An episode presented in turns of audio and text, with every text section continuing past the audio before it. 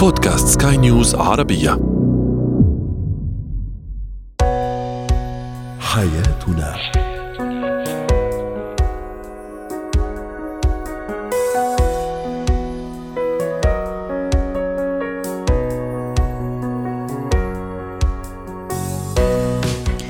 مستمعينا الكرام أهلا بكم معنا على حياتنا فضاؤكم اليومي الذي يعنى بشؤون الأسرة وباقي الشؤون الحياتية الأخرى والذي يمكنكم الاستماع إليه عبر منصة سكاي نيوز عربيه dot com slash podcast وباقي منصات سكاي نيوز العربية الأخرى. شاركونا عبر رقم الواتساب 00971 561 88 623 معي أنا آمال شاب. اليوم نتحدث عن مشاكل العمل وضغوطات العمل.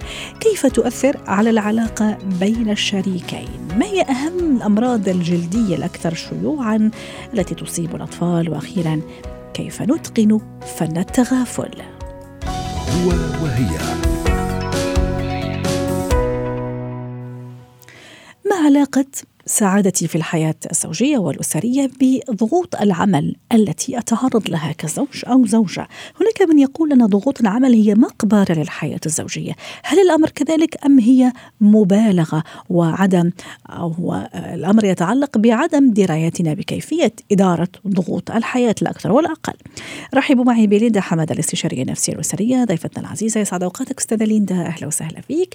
ما علاقتي أنا كشريك أو علاقة حياتي الزوجية مع الطرف الآخر بضغوط العمل التي أتعرض لها. لهذا الدرجة تؤثر على علاقتي مع الطرف الآخر وكيف؟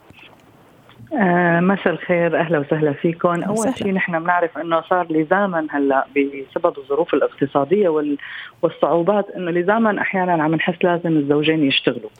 عادة كانت الحياة إنه الزوج والزوجة بيتوقعوا من بعض إنه هو التواجد المستمر مع بعض والحب المستمر والقعدة وال quality time اللي بيعطوه بالبيت.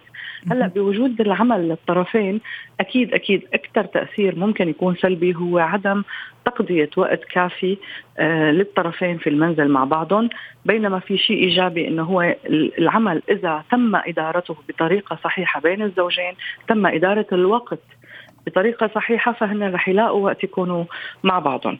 ولكن نحن إذا بدنا نحكي عن الضغوطات آه كل واحد فينا بيطلع على الشغل بيكون عنده ستريس وصعوبات ما دخلها بالبيت.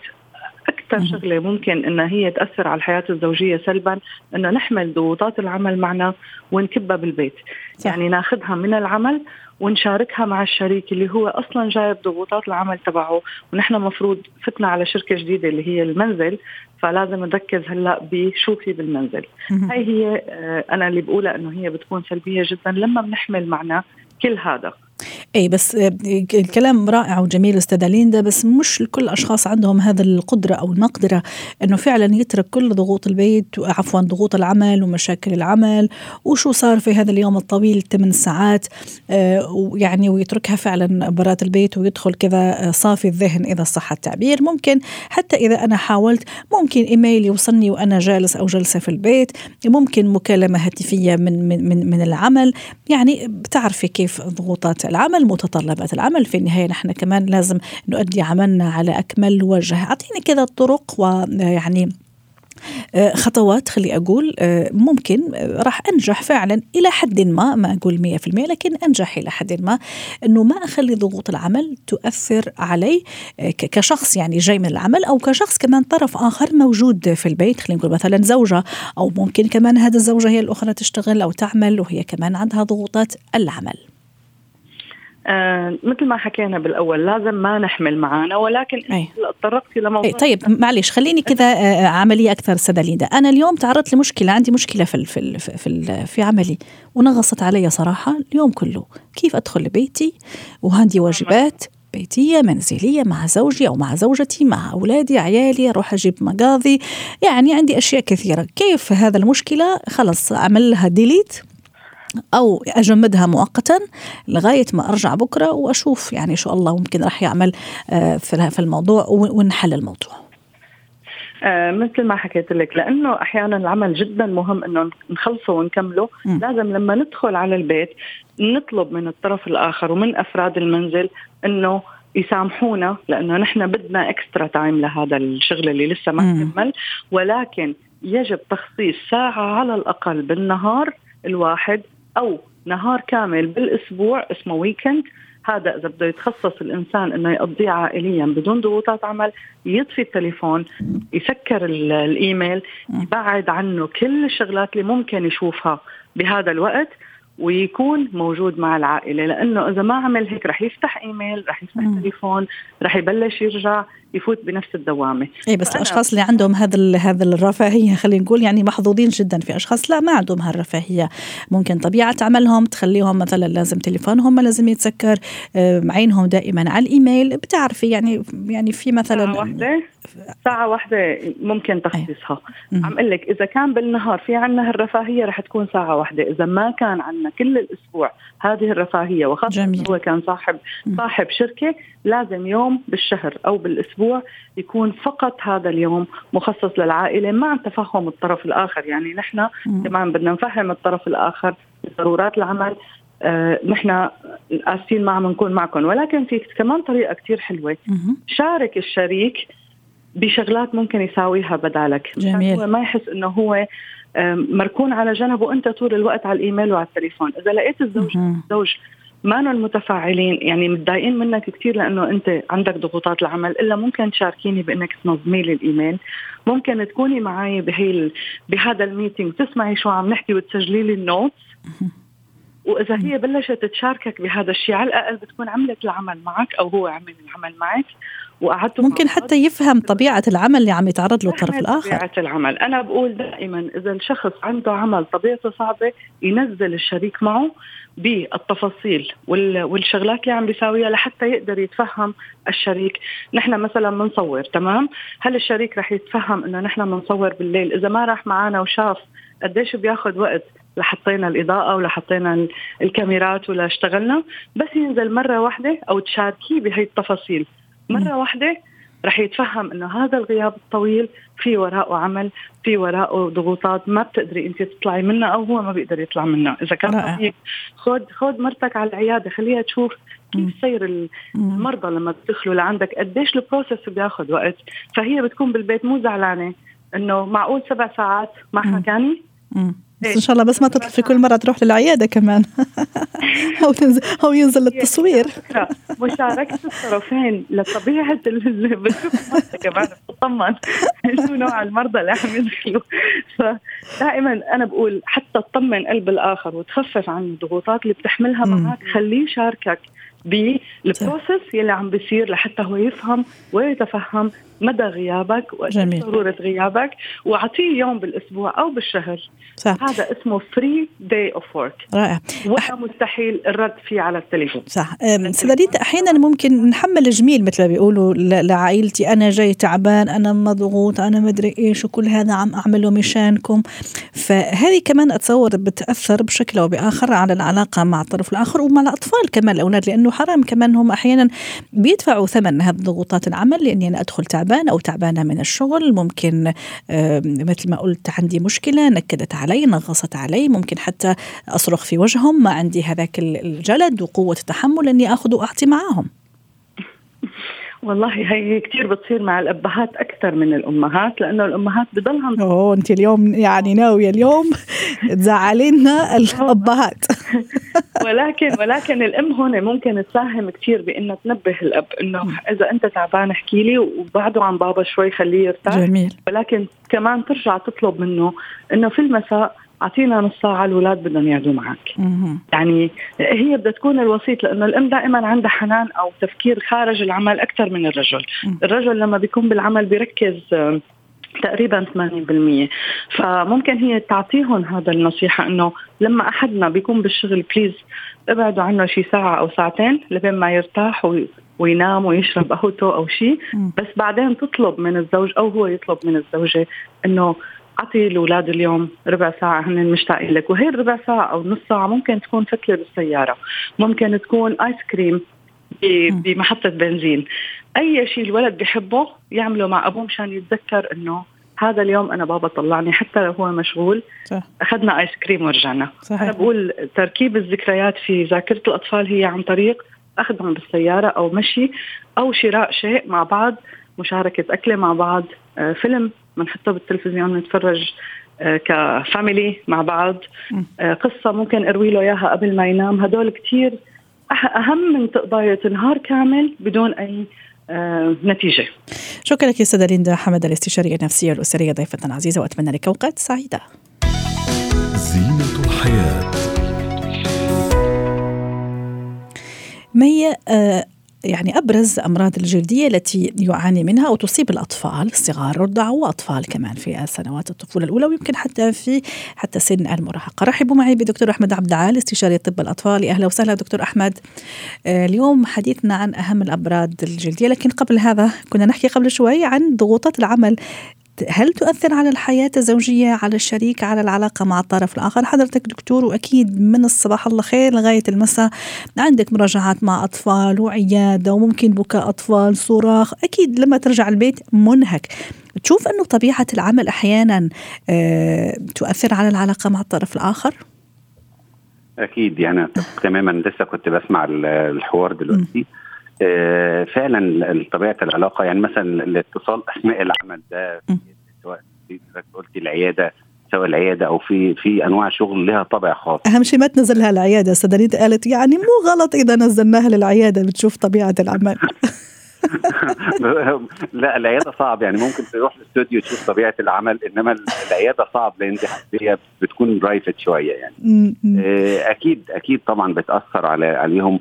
وطبيعة كمان الشخص يعني طبيعة الشخص أيوة. والرجالة مختلفين تماما عن النساء. يعني الراجل آه، دماغه أو مخه مترتب زي الادراج يعني. صح ما ينفعش يفتح درجين في وقت واحد يعني. لازم يقفل درج قبل ما يفتح تاني. يعني لما الواحد يخلص شغله ويروح البيت صحيح الواحد بيكون موجود في البيت ساعه ما دخل إنما لسه دماغه في في الشغل ياخد وقت لغاية ما يطلع منها. عكس عكس الأم اللي أو أو الست اللي هي دماغها زي الشبكة. بتفكر في الأكل وبتفكر في ابنها التعبان وبتفكر صح. في الشغل وبتفكر يعني ما بتديش تفكير كامل لأي حاجة إنما كل حاجة في دماغها في وقت واحد. فالطبيعة بتختلف تماما. صحيح. فهم كل شخص لطبيعة الآخر آه، ده مهم جدا عشان التعايش. صحيح هو عشان حتى ضغوط العمل يعني ما تكون منغص يعني لحياتنا الزوجية. طيب ما عودة مرة أخرى يا دكتور أحمد لموضوعنا اليوم أنواع أو أكثر أمراض الجلدية اللي ممكن تصيب طفلي من داي وان لغاية ما يكبر يعني آه، هو يعني مراهق.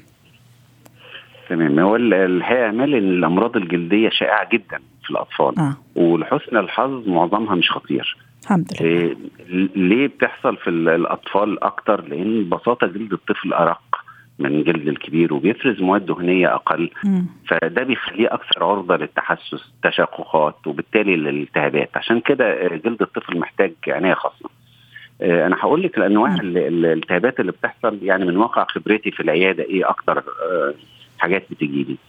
أكتر حاجة على الإطلاق فيها اللي هي الحفاض التهاب الحفاض. آه صح. و...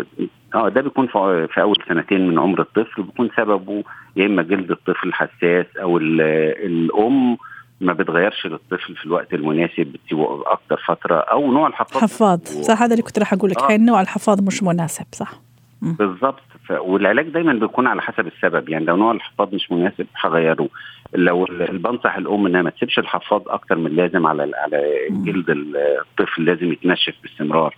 ممكن أحيانا بعض الأطفال يحتاجوا كريمات واقية أو كريمات علاجية بقى إذا كان التهاب بكتيري أو فطري أو تحسسي فيهم.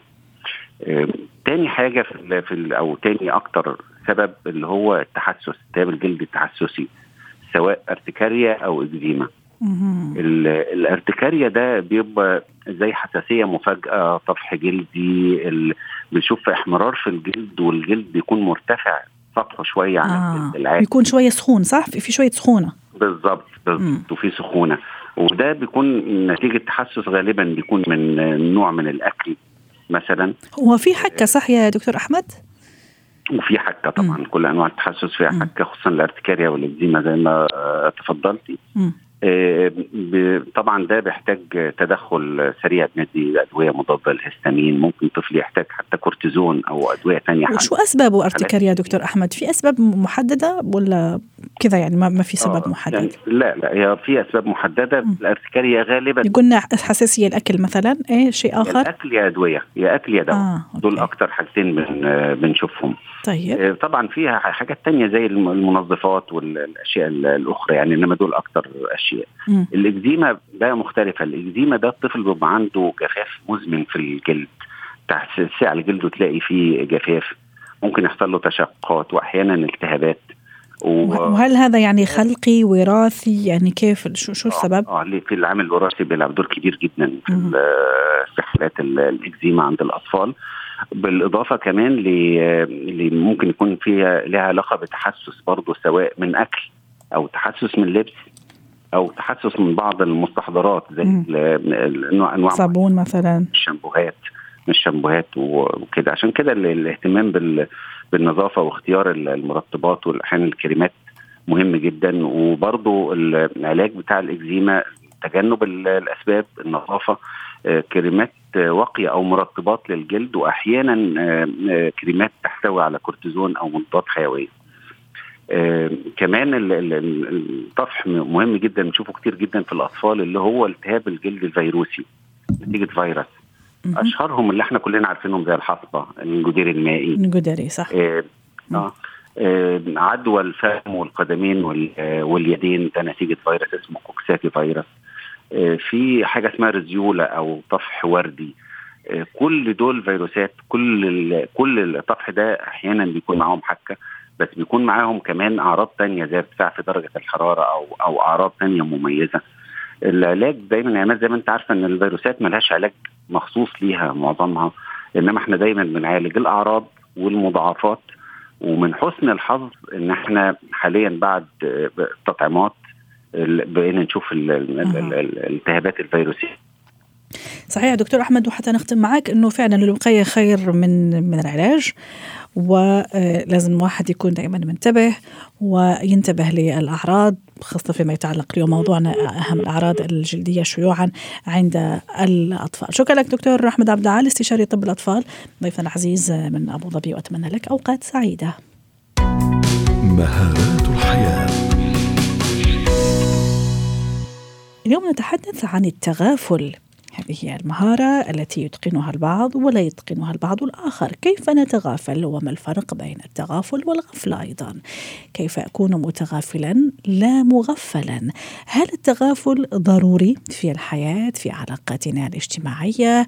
ومتى نتغافل؟ ما هي المواقف التي يجب فعلا أن نتغافل عنها أو فيها؟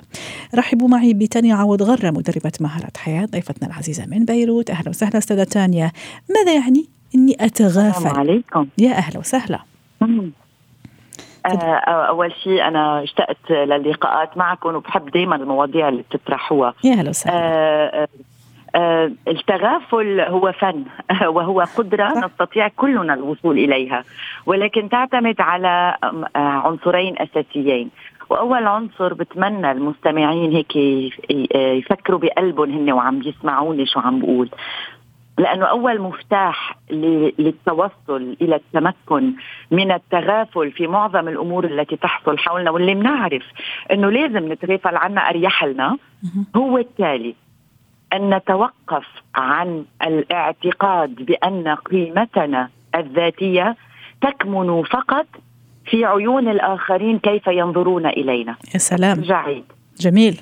لأنه عميقه الفكرة عميقه الفكرة ويمكن ما ننتبه لها كثير ناس كثير ناس وأنا كنت منهم آه، تربينا على إنه أن أنا آه، جيدة إذا الآخرين بيشوفوني جيدة، أنا منيحة إذا بعيون الآخرين منيحة، إذا بضحي للآخرين. جميل. أنا أنا آه، قيمتي تكمن في كيف في كيفية نظرة الآخرين لي.